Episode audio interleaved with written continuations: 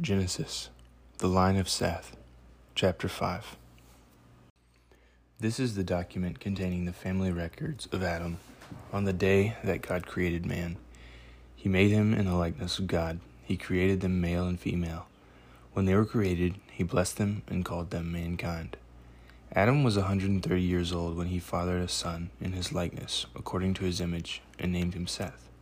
Adam lived eight hundred years after he fathered Seth, and he fathered other sons and daughters. So Adam's life lasted nine hundred thirty years. Then he died. Seth was one hundred five years old when he fathered Enosh.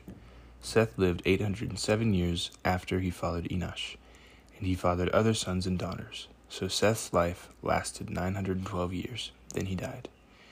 Enosh was ninety years old when he fathered Kenan.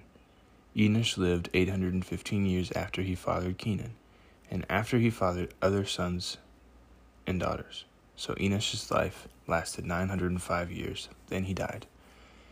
Kenan was seventy years old when he fathered Mahalalel. Kenan lived eight hundred forty years after he fathered Mahalalel, and he fathered other sons and daughters. So Kenan's life lasted nine hundred ten years. Then he died.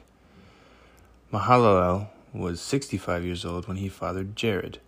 Mahalalel lived eight hundred thirty years after he fathered Jared, and he fathered other sons and daughters. So Mahalalel's life lasted eight hundred ninety-five years. Then he died.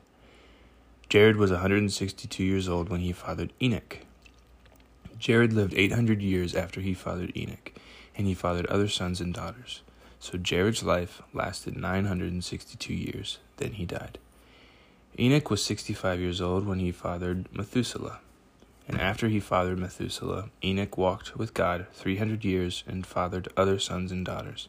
So Enoch's life lasted three hundred sixty-five years. Enoch walked with God, then he was not there because God took him. Methuselah was one hundred eighty-seven years old when he fathered Lamech. Methuselah lived seven hundred eighty-two years after he fathered Lamech, and he fathered other sons and daughters. So Methuselah...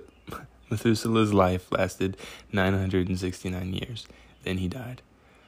Lamech was one hundred eighty-two years old when he fathered a son, and he named him Noah, saying, "This one will bring us relief from the agonizing labor of our hands, caused by the ground the Lord had cursed."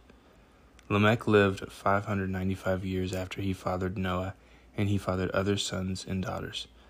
So Lamech's life lasted seven hundred seventy-seven years. Then he died. Noah was five hundred years old, and he fathered Shem, Ham, and Japheth.